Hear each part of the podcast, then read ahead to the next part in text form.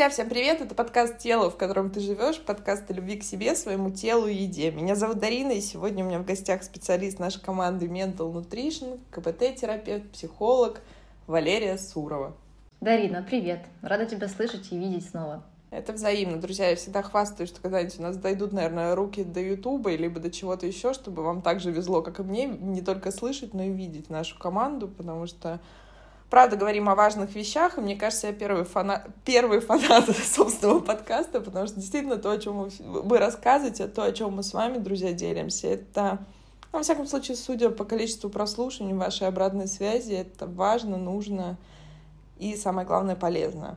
Лер, сегодня начнем с базы. Мне хотелось бы поговорить с тобой о том, что волнует большинство тех, кто к нам обращается. Ты знаешь, вот мы давно уже перешли из разряда проекта, который помогает женщинам принять себя, свое тело, каких-то расстройств, нарушений пищевого поведения, потому что это всего лишь вершина айсберга, это вот тот самый вход, друзья. Я часто говорю об этом, и Марина Емельянова, мой бессменный собеседник, часто говорит и упоминает это, что в свой условный невроз можно заходить с любой стороны. У кого-то это одна аддикция, у кого-то это там расстройство пищевого поведения, у третьего это еще что-то, какие-то невротические отношения. Это просто наш способ адаптации к этому миру. А проблемы лежат сильно глубже. И это еще одна из причин, почему, к примеру, с расстройствами пищевого поведения, когда мы говорим, мы не работаем с едой, мы не работаем с питанием, мы работаем с теми вопросами, с теми причинами, которые побуждают нас вести себя тем или иным способом. И второй, мне кажется, по популярности запроса, может быть и первый, это отношения с другими людьми. Согласись, каким бы к тебе запросом ни приходили, там все равно будет и еще у меня какие-то сложности в отношениях, и еще там что-то в таком роде. Поэтому, собственно, я попросила тебя сегодня рассказать о том, что лежит, наверное, в ядре наших возможных сложностей. Во-первых, друзья, не, не просто сложности в отношениях, а сложности восприятия себя в этих отношениях, восприятия партнера, но и в целом взаимодействия с другими. То есть мы с тобой уже упоминали в одном выпуске привязанности, и ты говорила о том, что та самая здоровая привязанность, и ты о ней сейчас расскажешь, о других типах привязанности подробнее, и вообще в целом теории привязанности. Это действительно редкий феномен, я бы сказала так.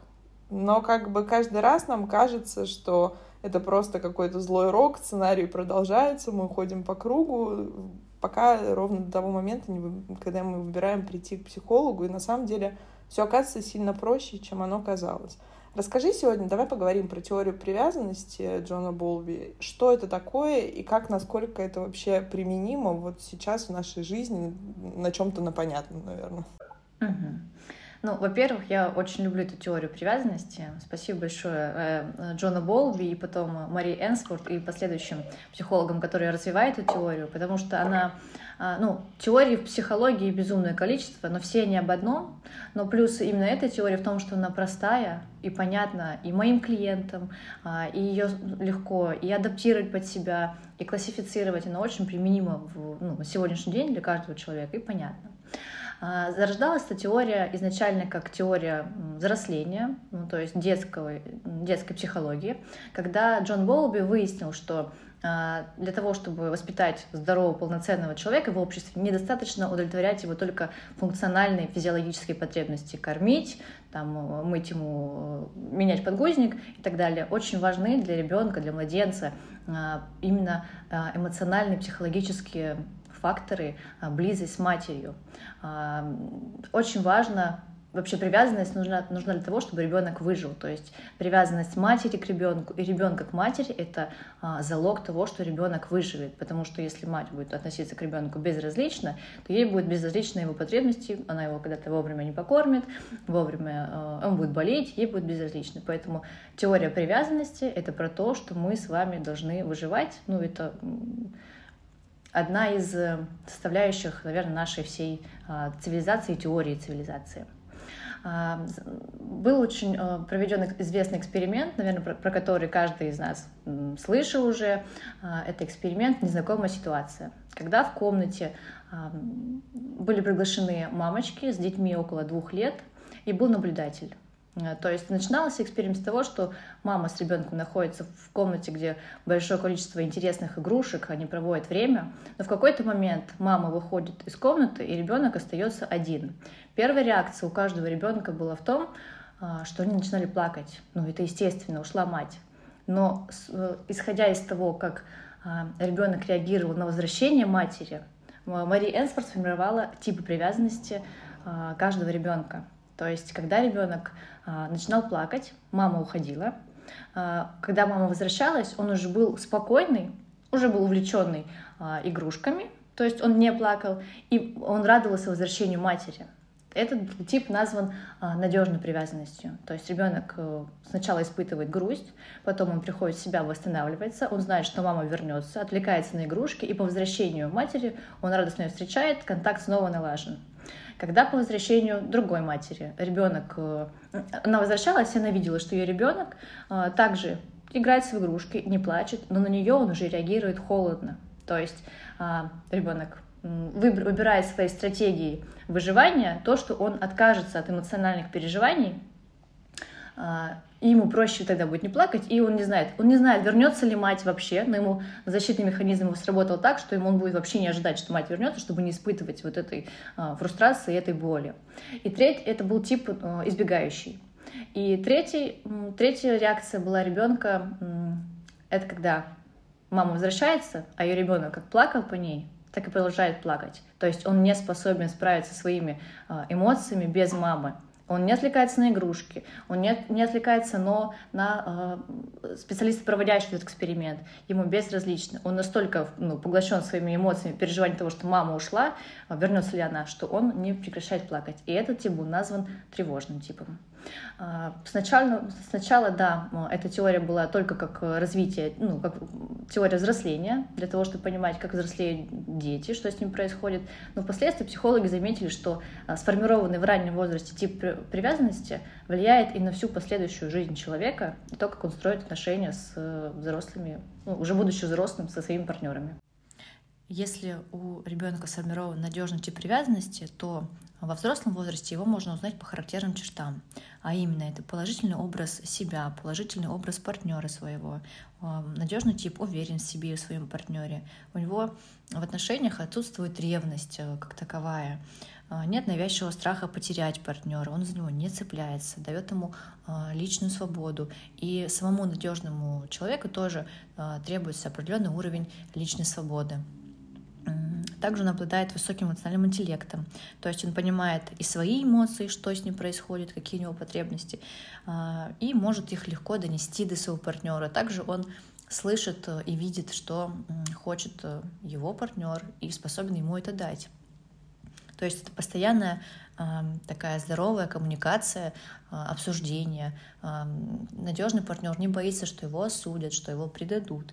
Он умеет распознавать эмоции других людей. Также он свободно выражает свои эмоциональные порывы, он свободно выражает свою любовь. Он также, что немаловажно, приним, умеет принимать любовь, не боится сближаться с людьми. Он способен открыться, а, доверяет э, и другим людям, и своему партнеру, и миру в целом.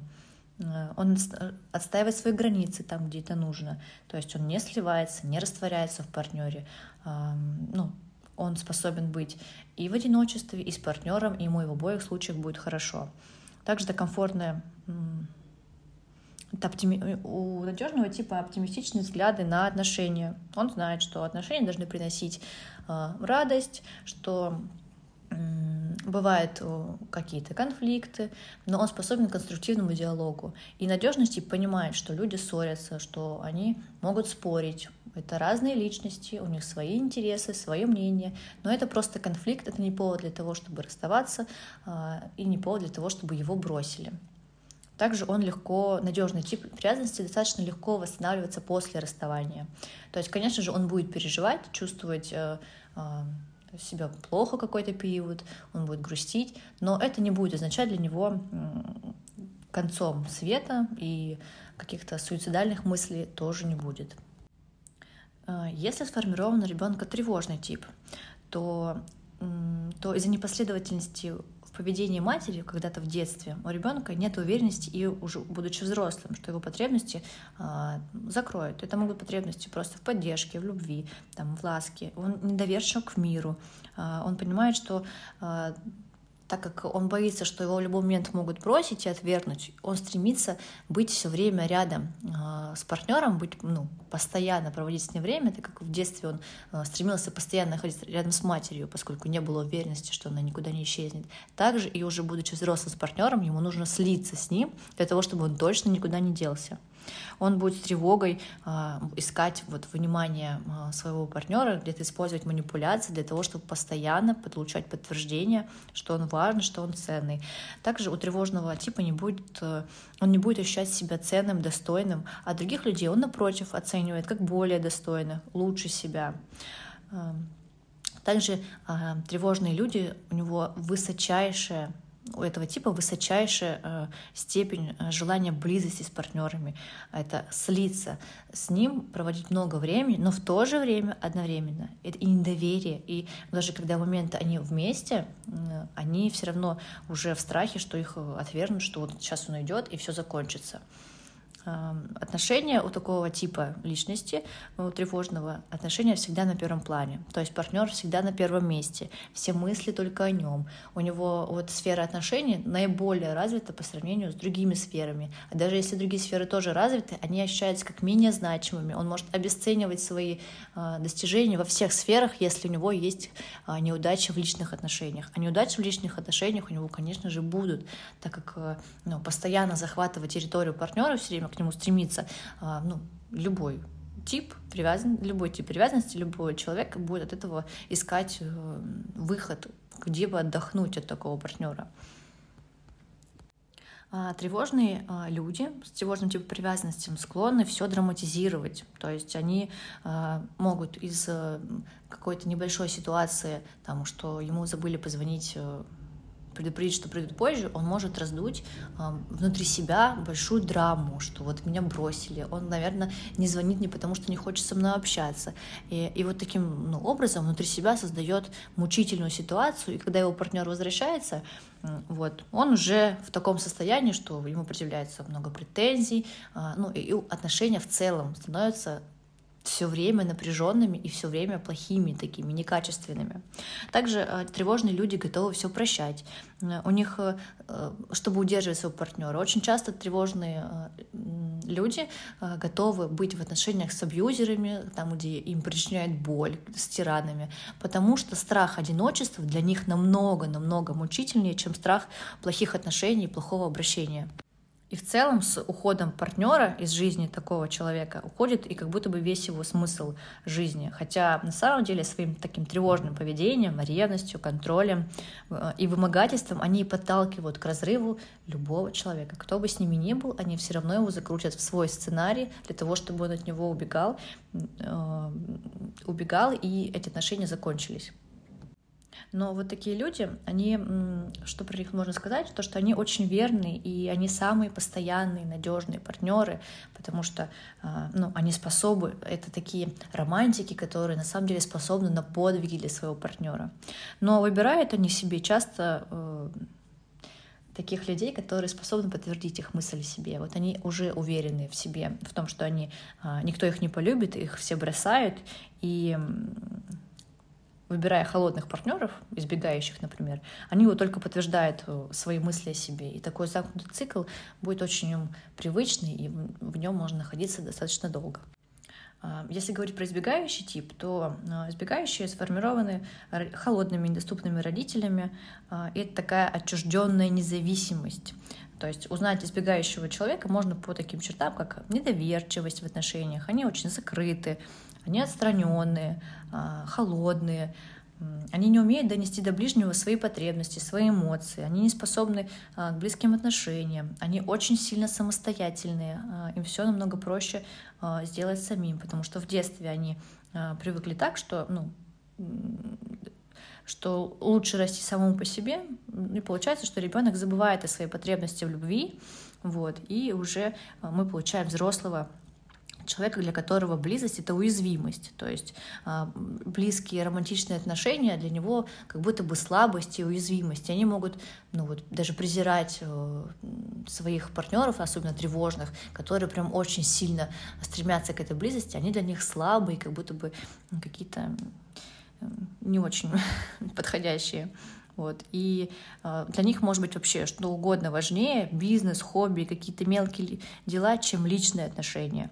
Э, часто такие люди выстраивают функциональные отношения. Ну, например, они могут вступить в брак, э, жен, например, если это мужчина избегающий, он вступает в жен, э, женщиной в брак, чтобы у него было просто э, женщина, там где-то показывать ее э, друзьям, что вот у меня есть жена, э, вот она готовит, и вот какие-то функции исполняет. Все, все что угодно, кроме функции близости духовной, и, там, любви и, ну, и так далее. И самый главный страх вот такого избегающего человека, избегающего партнера, это потерять свою свободу. То есть, по сути, а, если полагаться на эту теорию, то мы все изначально выбираем ту или иную стратегию. То есть это либо надежный тип привязанности, да, я понимаю, я могу восстановиться после определенного стресса, после проживания горя, а уход мамы из комнаты это горе для ребенка, который не понимает. Но я также могу восстановиться, я также рад, я также рад маме, возвращению мамы. Там, в случае с избегающим или тревожным типом, это всегда вот, ну, такое, условно говоря, не очень экологичная реакция. То есть я либо вообще отстраняюсь от э, мамы, и друзья проецируют на наши отношения как бы в жизни, либо я не могу, собственно, я продолжаю там горевать, и это какой-то, ну, либо догонять, и об этом поговорим дальше, все что угодно. А вот вопрос, мы рождаемся с этим типом привязанности или просто наша психика так реагирует и выбирает такой механизм? Ну, считается, что это э, формируется в первый год жизни в зависимости от того, как э, наша мама с нами взаимодействовала, насколько были удовлетворены э, наши потребности физиологические, насколько быстрые они, насколько наши потребности вообще слышали наши родители. Они могли нас просто кормить, например, по часам, но не давать им эмоциональное тепло, или они давали нам стабильное эмоциональное тепло, насколько предсказуемый а, ребенок. От этого ну, и зависит формирование того или иного типа привязанности. Ну хорошо, вот если переносить, условно говоря, это действительно, друзья, это поддерживаю, Лер, тебя, это моя любимая теория, и она, ну, она настолько жизнеспособна и применима в жизни, мне кажется, знаешь, как это какой-то просто такой инсайт, что она объясняет, ну, практически все в наших взаимоотношениях, ну, действительно, очень большой пул. Как вообще, вот если мы переносимся во взрослый возраст, какие характерные черты? Вот давай возьмем. Вот у нас есть типа есть еще четвертый тип, друзья, смешанный тип привязанности. Это когда и тревожный, и избегающий, такое все вместе. Э, дезорганизованным я его не стала брать по той причине, что я с ним сейчас практически не работаю. Это скорее а, работа для психиатров, так как э, этот тип формируется при сильной травмированности на ребенка, травмированности. То есть это, возможно, какие-то антисоциальные родители, а, либо родители отсутствовали. Но это условие сильной травматизации для ребенка, то, что встречается ну, довольно редко и ну, разбирается вместе с психиатрами. Так и вот если сказать, собственно, какие основные характерные черты, то есть вот что-то на понятном, детский эксперимент, да, там, ну, там мы были дети, а как это вот проецируется на нашу взрослую жизнь, как это работает? Какие могут быть признаки? От того, какие мы отношения строим уже сегодня с нашими партнерами, а, на самом деле на это влияет больше всего то, как, э, ну, во-первых, наша самооценка, а во-вторых, то, как мы оценим нашего партнера. Если э, мы оценим партнера себя на, на равных с ним, то есть я в порядке и он в порядке, то у нас будет э, отношение по типу надежного, надежной привязанности. Если я оцениваю себя хуже, а мой партнер лучше меня, тогда такие отношения, а, тогда я буду тревожным типом и буду строить отношения с партнером по тревожному типу. Если же я оценю наоборот, что я лучше, а ты вот, а другие люди как-то не очень, они хуже меня не дотягивают, то я буду избегать отношений с ним и строить отношения свои по избегающему типу привязанности. Ну вот, а как если вот на понятном, на простом? То есть хорошо, надежный тип привязанности, там, допустим, ну как будто бы все понятно.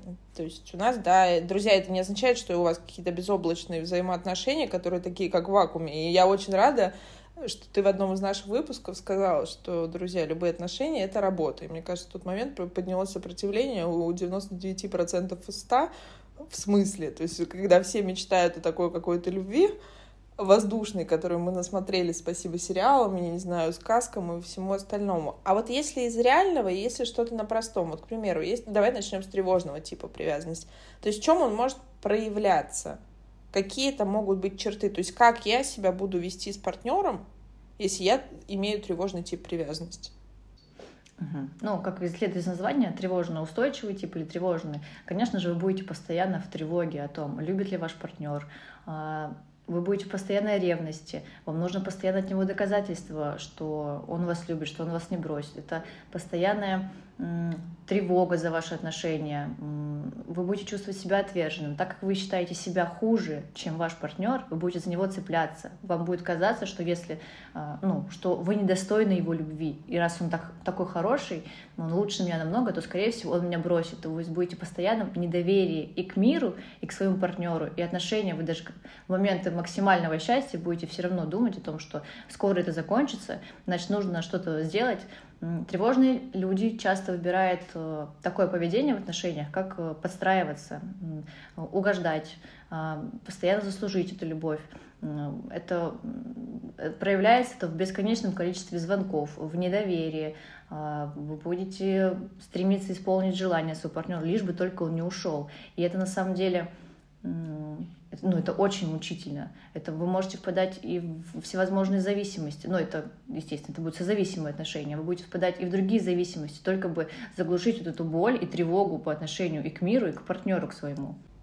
То есть, условно говоря, если я тебя правильно поняла, если у меня тревожный тип привязанности, то моя базовая установка, что я хуже, чем все остальные. А если сказать еще проще, что я вот какой-то не до, и вот появляется рядом человек, который как будто бы вот это такое даже, друзья, не знаю, какое слово подсказать, снисхождение, что он, собственно, со мной рядом. И мне нужно всеми силами ему доказать, что он свой выбор сделал правильно. Это может быть выглядеть не так категорично, поскольку э, вот эта травма, ну, отверженности и вот э, которую мы, эта модель поведения, которую мы приняли с детства, она может проявляться только в одной ситуации, только в личных отношениях. Во всех других сферах жизни вы будете прекрасным, уверенным в себе человеком, но именно в отношениях а, это часто бывает так, что когда в детстве мама не ведет себя последовательно или она где-то отсутствует, ребенку который думает, что он центр вселенной, он думает, что причина в нем. Если бы я был достаточно хороший, моя мама бы всегда со мной находилась. И сейчас, уже будучи взрослым, если бы я была достаточно хорошим для своего партнера, он бы тоже находился со мной постоянно 24 на 7. Потому что люди же тревожные, они требуют слияния. Но они, это скорее как ну, даже торг, ну, это постоянное выпрашивание любви. Потому что ну, все время кажется, что я недостаточно я не настолько хороша, если, точнее, если он проводит время с кем-то еще, если у него есть еще другие интересы и другие сферы жизни, значит, я недостаточно интересна для него, я для него не весь мир. И это может проявляться Интересно. только даже в одной сфере жизни. И причем а, ну, большинство людей с тревожным типом, они же понимают, что это а, что-то странное. Им часто говорят их партнеры о том, что происходит что-то ну, очень неприятное, ты меня душишь своим вниманием. Они это все прекрасно понимают. Но вот выйти из этого замкнутого круга на данный момент не представляется возможным. Ну, кстати, вот это интересно и хорошо, что ты, спасибо, что ты об этом сказала, что, друзья, это не означает, что если у вас действительно тревожный там или избегающий тип привязанности, что вы будете таким везде. Да, бывает, что это проецируется на все сферы жизни или на большинство, или на часть, а может быть только действительно, как ты сказала, на одну, и это отношения, потому что наши взаимоотношения, друзья, ну, это место действительно, где во всяком случае, в детстве это было что-то про близость, что-то про открытость, и вот тут как раз-таки мы все стараемся, друзья, как с точки зрения биологии, психологии, избежать боли. И это нормально, это наша защитная реакция. А вот скажи, пожалуйста, а как получается тогда вот с тревожным типом привязанности? Ведь если у меня тревожный тип, я же, получается, нахожу партнера, который мне подтверждает. Ведь нельзя же на ровном, условно говоря, если я буду ударяться об ровную стенку, то, собственно, ну, в какой-то момент, как бы, ну, нет, нет прецедента, меня никто не качает, условно, на этих условных качелях. То есть так же не бывает. Это я подвожу тебя к вопросу о том, что ведь, получается, второй партнер тоже зависимый. То есть не, не, не может быть такого, что я строю со здоровым партнером, с надежным типом привязанности, и я ему устраиваю эти бега. Или бывает такое? Как, как вот здесь работает? К сожалению, психология не математика, и мы тут не можем точно сказать, что 2 плюс 2 будет 4. Поэтому случаются разные пары. Тревожный тип может начать встречаться с надежным ну, партнером, и какое-то время у них будет э, ну, хорошие отношения, крепкие. Но в какой-то момент, так как у тревожного партнера ну, бездонная дыра, которую не заполнить ничем. Надежному партнеру уже надоест со временем столько сил ему отдавать, потому что это будет изматывать. Но я же сказал, что тебя люблю, что тебе еще нужно. А тревожному партнеру этого мало, ему нужно бесконечное э, каждую секунду, чтобы вы проводили с ним, э, чтобы вы постоянно подтверждали свою любовь, и это изматывает. Поэтому вступить в отношения тревожные с надежным может, но это будут отношения, которые быстро закончатся. Также может тревожный тип встречаться и с тревожным. Вот. И какое-то время они будут э, ну, друг друга понимать, они будут друг другу давать это большое количество любви. Но такой партнер, такой союз тоже будет недолгосрочный. Вот. Но если говорить, вот как ты сказала, кого мы избираем, то, конечно же, комфортнее всего. А, и самые долгие отношения это будут тревожного с избегающим, про который мы еще не говорили, но эти два типа, они будут комплементарны друг другу. Ну, логично, нам же всегда нужно в любой травме, друзья, когда мы попадаем в травму, мы всегда находим себе тех, кто заботливо нам в этом подыгрывают. И кто-то говорит, что это действительно карма, злой рок, у меня я повторяю одни и те же сценарии, что только мои клиенты не рассказывают. И это действительно, я сейчас улыбаюсь, когда об этом говорю, но это мучительно больно, Лер, потому что действительно создается ощущение, что ты ходишь по одному и тому же кругу, и ты не можешь выучить какой-то урок, и действительно, рано или поздно складывается картинка, что вокруг весь мир таких людей, которые доставляют тебе боль в том или ином проявлении, но чувства, суть ключевое, могут меняться лица, обстоятельства. Но суть в том, что мне все равно больно, я все равно страдаю. И вот говоря, условно говоря, с тревожным типом, друзья, если представить, вот, мне кажется, какую-нибудь дорогу в парке для пробежки, вот тревожный он догоняет вечно. И давай поговорим тогда о том, кто, условно говоря, убегает об избегающем типе. Да, сейчас я хотела бы еще добавить, что тревожный тип на самом деле может из любого типа сделать избегающую, потому что, ну, это будет, понятно, постоянное выпрашивание любви, это будет настолько тесно, что даже надежному партнеру будет казаться, что нужно куда-то куда деться, куда-то э, подышать воздухом и найти свое личное пространство. Избегающий э, тип привязанности выбрали другую тактику. Это такие детки, которым в детстве не хватало именно эмоциональной э, близости, тепла. У них были, возможно, холодные, отстраненные э, родители или те, кто за ним ухаживал. И так как они обладали, может быть, от природы более сильной конструкцией ну, психики, ну, мы же все раз, с разными э, возможностями психики рождаемся, то для них был выбран другой механизм защиты. И вообще тип привязанности — это в первую очередь про защиту наш, нас от ну, возможной боли. И избегающие типы выбрали механизм защиты а, просто не чувствовать. Когда ребенок плакал и не мог справиться со своими эмоциями, если мама в, это, в этот момент его брала на ручки, успокаивала, контейнировала его эмоции, говорила, что я там тебя понимаю, ну или не говорила, а давала понять, что его понимают, разделяла его эмоции, учила его справляться с эмоциями, тогда ребенок будет ну, склонен к надежному типу. Но если его эмоции а, отвергались, и его никто не учил справляться с эмоциями, то единственное, что может сделать ребенок с неразвитой психикой, это отказаться от этих эмоций и подавить их. То есть я не знаю, как им справиться, я лучше вообще этого не буду чувствовать.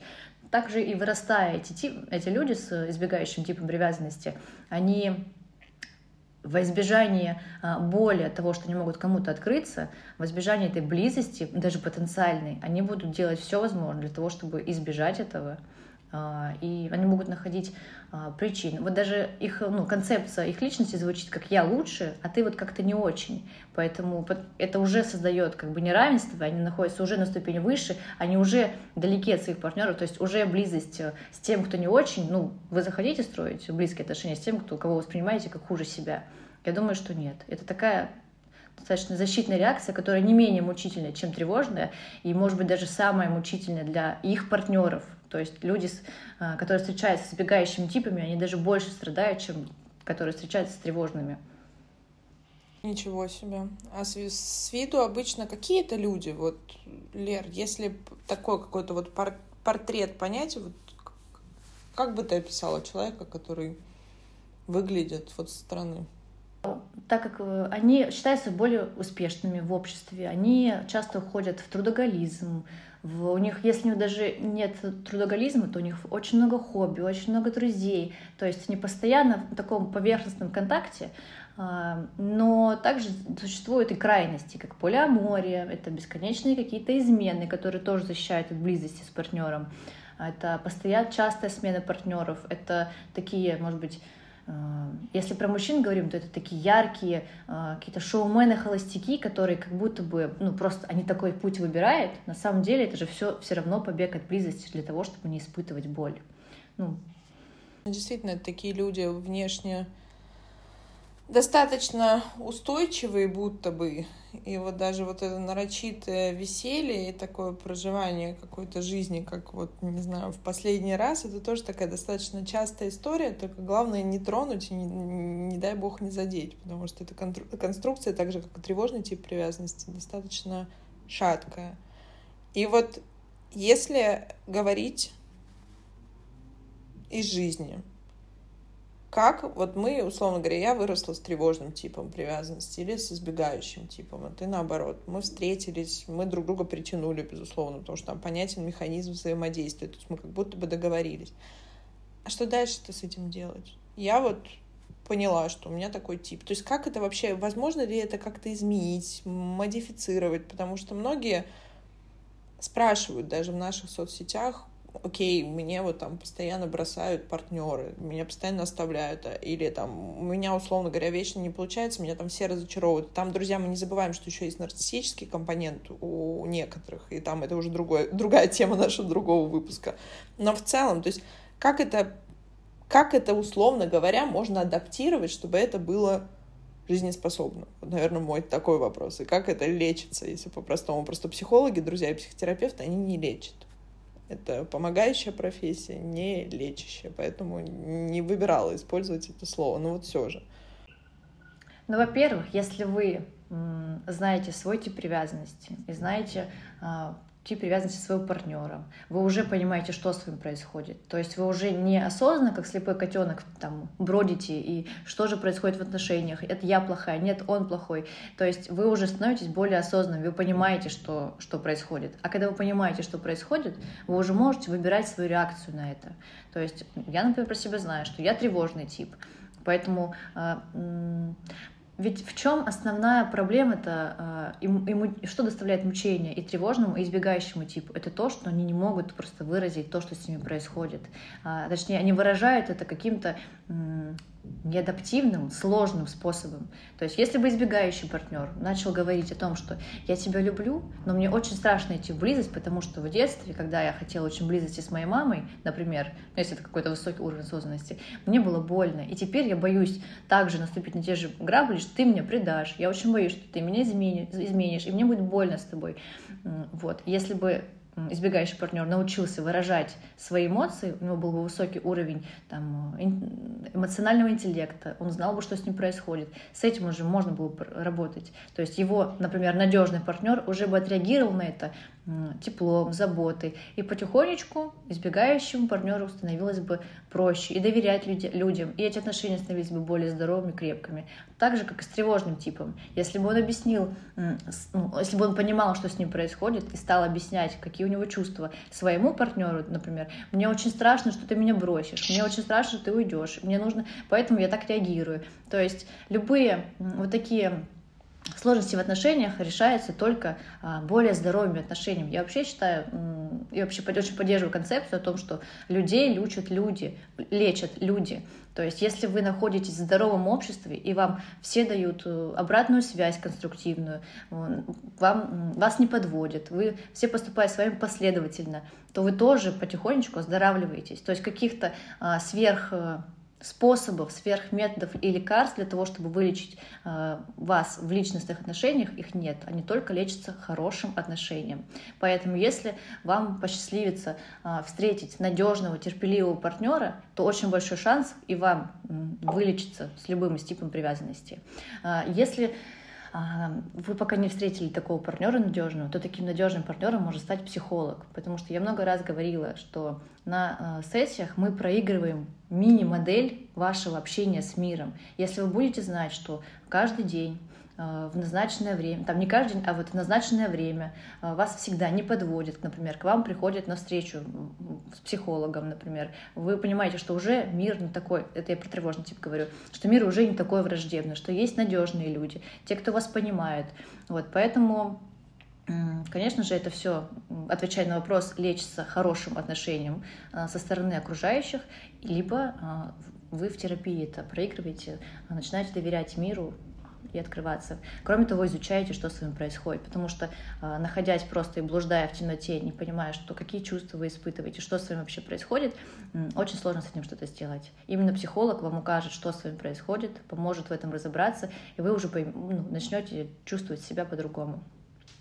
А вот скажи, бывает такое, что, условно говоря, я жила всю жизнь и как-то, ну, строила какие-то отношения, в принципе, у меня не было никаких перекосов. Вдруг появляется человек, и зачастую у меня есть клиентка, которая говорит, это мой кармический дружочек. Я ни в коем случае не спорю, но, условно говоря, если у меня тревожный тип, и я как специалист понимаю, что у клиента тревожный тип привязанности, и первый раз как-то за жизнь она нашла такого же партнера с таким же градусом избегания. И вот тут она попадает в травму, ее начинает нести вот просто по всем закоулочкам. То есть бывает ли такое, что, условно говоря, я держался какое-то количество лет, а тут добрый вечер?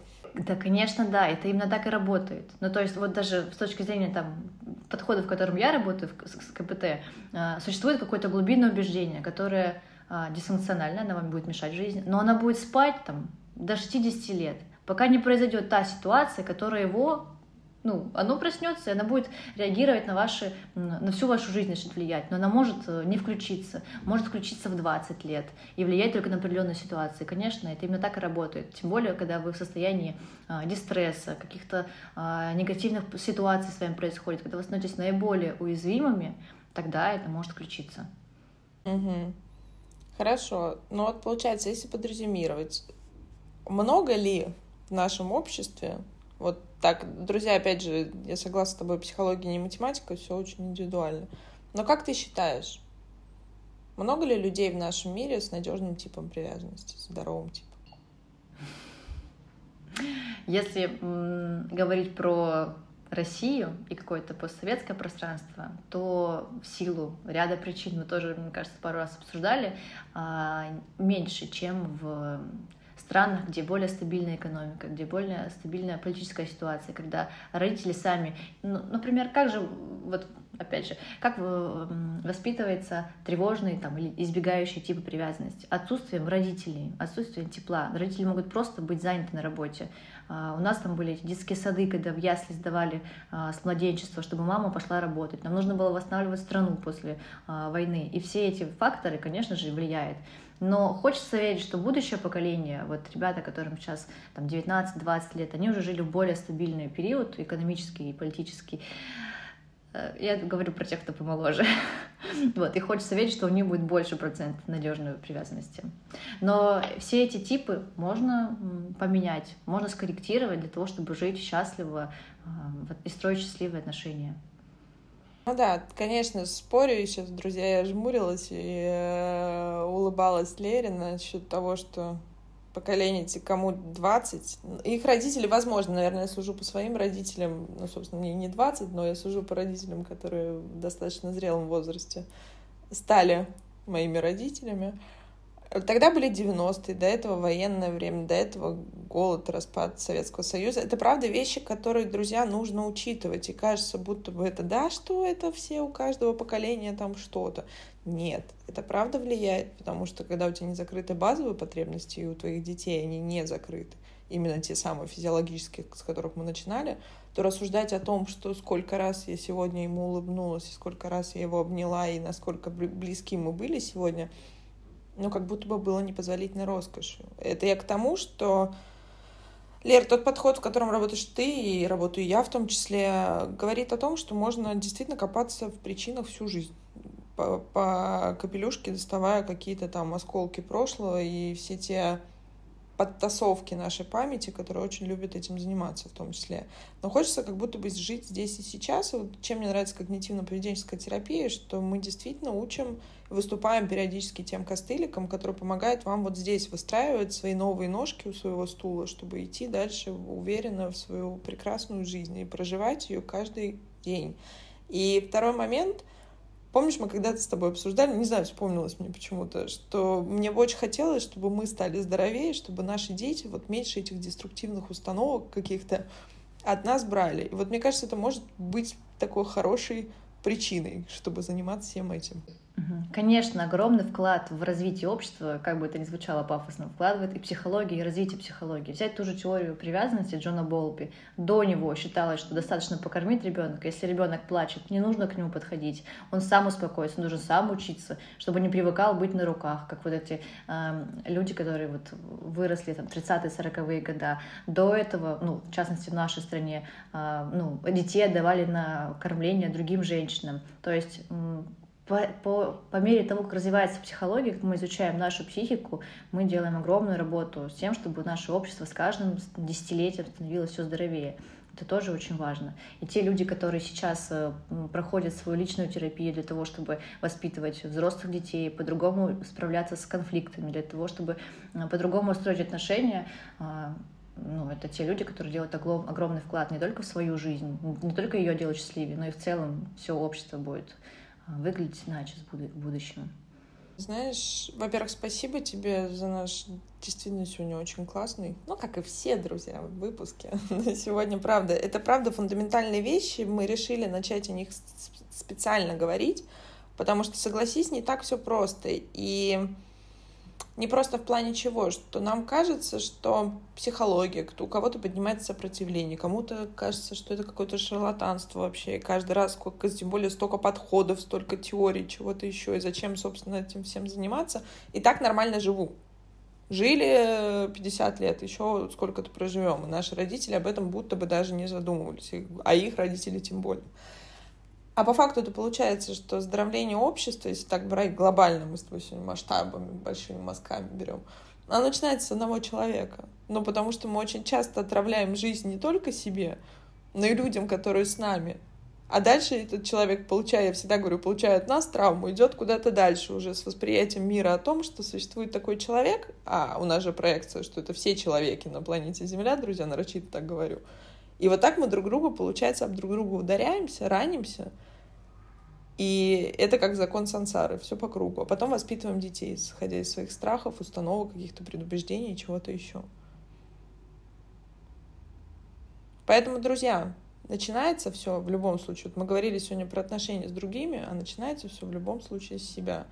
И это э, действительно, наверное, задача нашего проекта и нашего подкаста и всего того, что мы с командой делаем. Лер, спасибо тебе большое. Дарина, спасибо тебе огромное. Я очень рада, что могу поделиться а, своими мыслями и с тобой, и с нашими слушателями, и сделать хотя бы небольшой вклад в выздоровление общества и будущего нашего. Друзья, на третьем году работы нашего подкаста существования у нас пошли уже совсем наполеоновские планы. Друзья, вот такой у нас сегодня живой выпуск. Это был подкаст «Тело, в котором ты живешь». Берегите себя. Пока-пока, друзья.